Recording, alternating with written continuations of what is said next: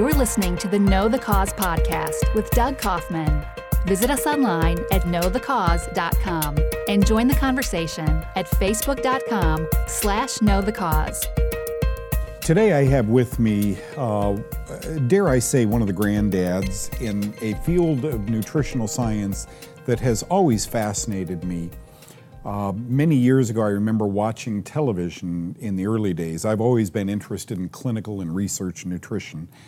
And I saw uh, people talking on television about aloe vera. I knew what aloe vera was. It was a plant. You know, you could go to any store, plant store, and see aloe vera. And uh, a friend of mine, Dr. Rob Krakovitz, in the 1970s, uh, introduced me to aloe vera. I saw it had medicinal properties because it had a thick skin and had a gel inside. And the brilliance of someone who would converge those two instead of just taking the gel. Well, that someone is here with me today.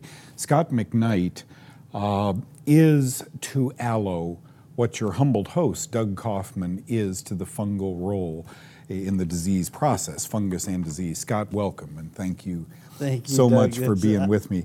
You know, uh, Scott, when you were in makeup today, because we're going to do some television Right. shows together, I said to you that when you pass, a library burns down. I mean, you, you are a walking, talking library of aloe vera.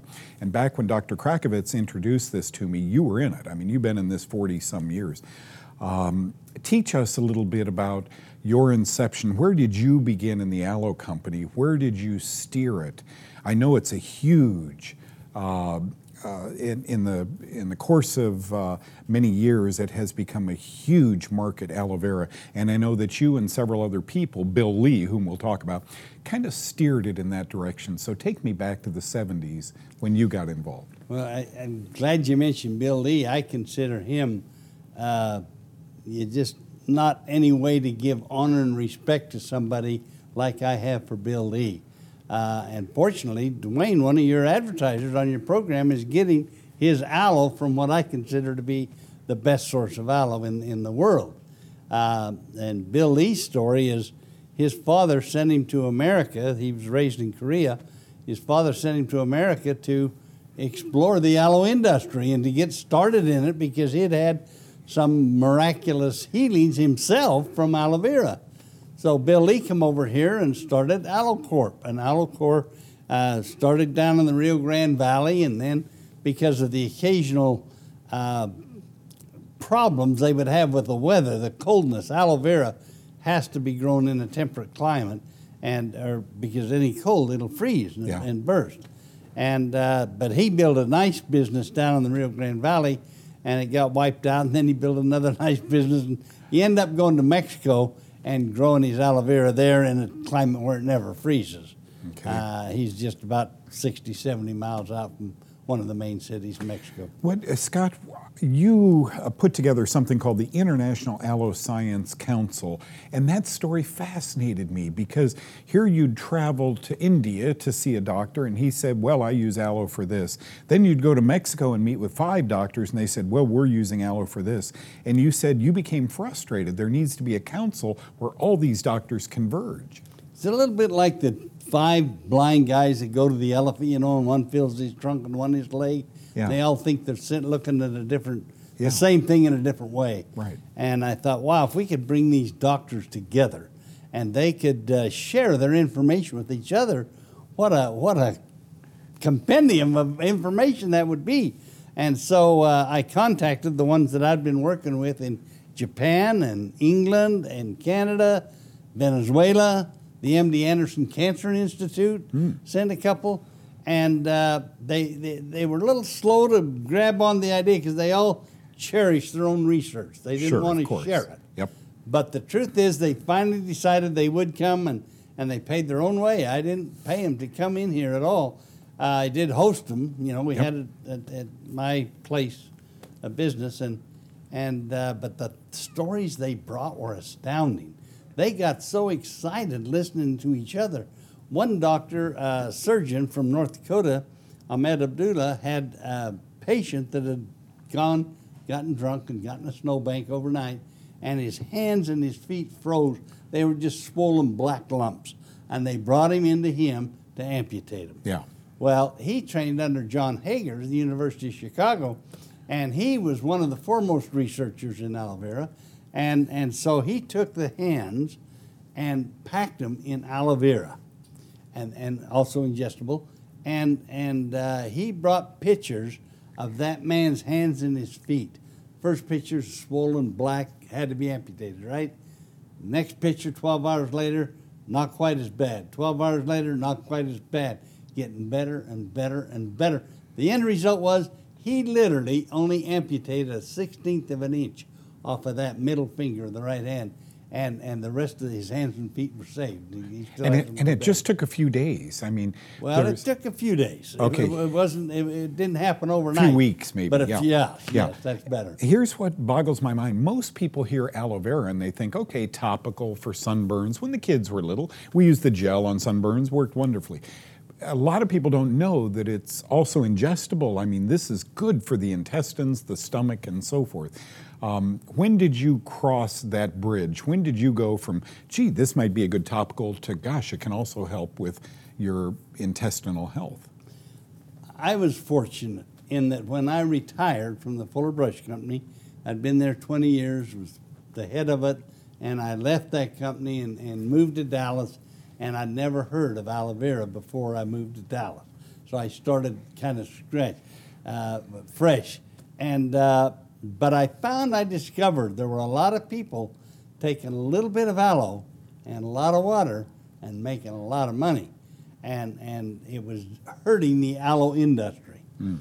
And uh, Don Lovelace, who's the head of a nice aloe company today, and Stan Fredericks, who is a chairman of the board of another great mm-hmm. aloe company, uh, and I, we got together and decided that if we brought science together so we could truly uh, document the things that people were experienced with aloe, it would be a great help. So, uh, in the early 80s, we started the Aloe Science Council, which became the International Aloe Science Council, IASC.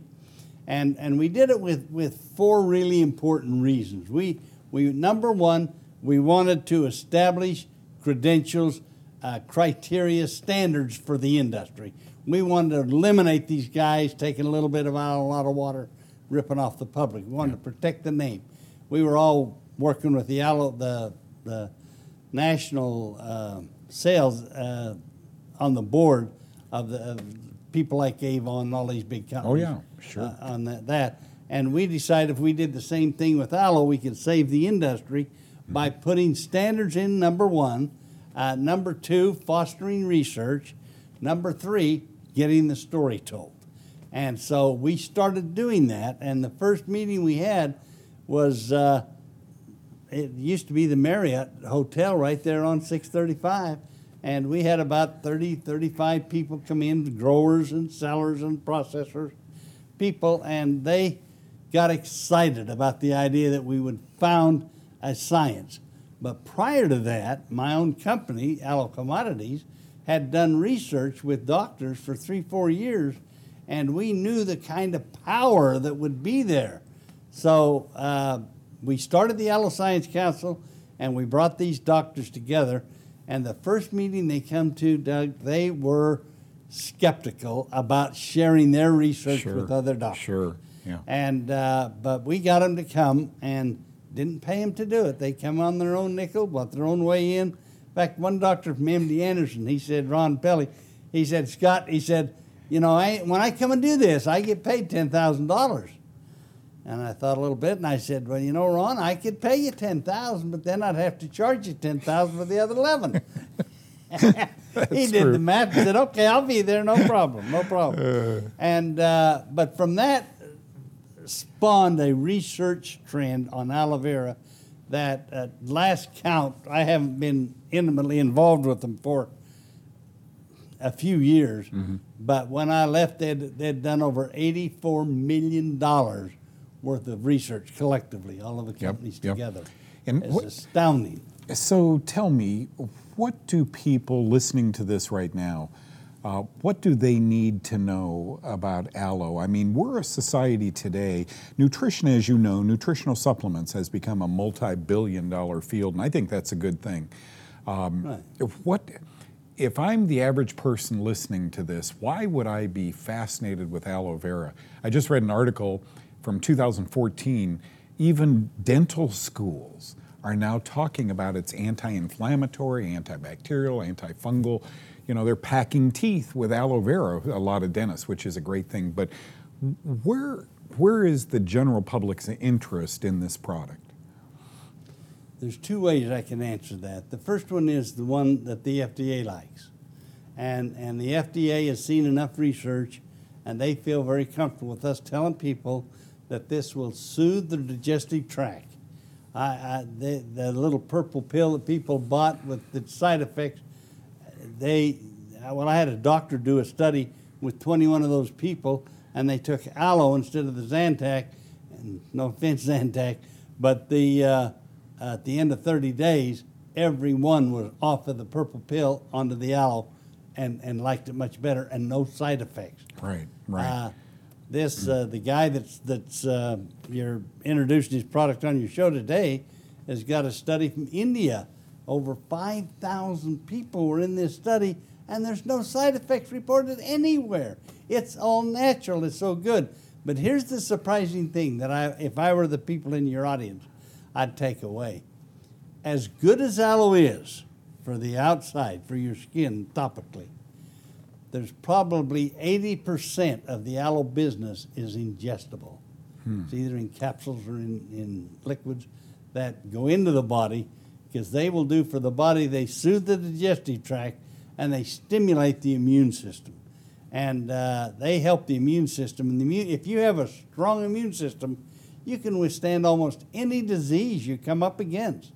And, and because we strengthen the immune system, we help your body function on its own as it should naturally. See, and I've read these prior to you coming in because you're the kingpin of this, and I really wanted to know what goes on in your head. I read these articles about methicillin resistant. Uh, uh, you know, bacteria. I read articles about Helicobacter pylori, and what they're doing is they do in vitro studies. They put these bacteria in a test tube and then put a little of the uh, aloe vera in. You've got to assume look, in lieu of taking big, strong medicines, I would sure talk to my doctor first and say, look, you need to know a little bit about Doug Kaufman. Before I swallow something that's going to block acid in my body, is, isn't that acid supposed to be there? It's just not, you know, can I try something natural? Can I uh, uh, do this? One of the problems is, and you can help me with this today while I have you here, which aloe. I can walk into a health food store, and I did this in Austin and there were 14 aloe vera products in there. So, how does the public know? You referred back to those guys taking a bunch of water and a little aloe.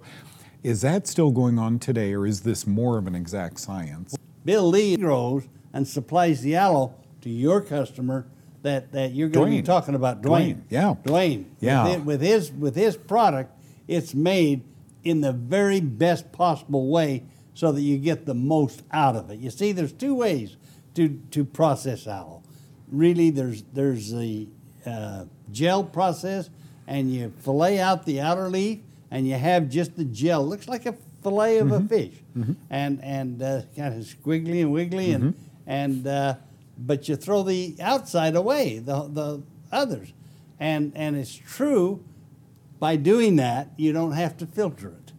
So the people who do the gel say we never filter our product. You don't have to do that. The whole leaf people said, yeah, but when you filter, when you just do the gel, you're not getting all of the 205 ingredients that are in aloe vera to help the human body. You're missing some because you're throwing it away. So what they do is they extrude the aloe and then they filter it, take charcoal filtration, filter out the aloin, which is a laxative. And, and the, the uh, ISC has set a standard that you can't have more than 15 parts per million of that aloin in your product. Hate to be too technical, but that mm. that's what they do. And this product that that you're introducing on yours has even less than that, and and sometimes you don't even detect it. it it's so well. But here's what's unique about this product: they've taken the gel way of processing, so that everything that a person selling the gel can say, you can say about Dwayne's product. Everything that they say about the whole leaf you can say about Dwayne's, because what Bill Lee does, he processes them both and then he puts them together. And in putting them together, you got the best of both worlds. So Aloe Apex is, Aloe Apex you know, is uh, the finest combination of aloe together that I've seen in 45 years. We started with Bill Lee and we'll finish there. You're, you've enjoyed an illustrious 40-year career just in aloe. I mean, after you retired, you went into aloe. You built up a heck of a market, a heck of an interest, and most importantly, I think, uh, Scott, you built up a science where there was none. Other companies now, resveratrol, you know, all of these uh, phytonutrients are kind of following standards that you guys set decades ago. And I'd be remiss if I didn't get you on tape because one day you and I aren't going to be here. And we'll have tapes like these to remind us that before there was credible science in this, there were nice people putting together supplements trying to help people. Today, we know a lot about aloe vera thanks to you and Bill and, and the whole crew. I thank you for coming in and sharing those memories with us. Pleasure to be here. Doug. Really a Thank pleasure you. to have you. You bet. Thank you for listening to the Know the Cause podcast with Doug Kaufman. If you enjoyed the show, please take a moment to give us a five star rating on iTunes or tell a friend. For more, visit us online at knowthecause.com or like us on Facebook at facebook.com slash knowthecause.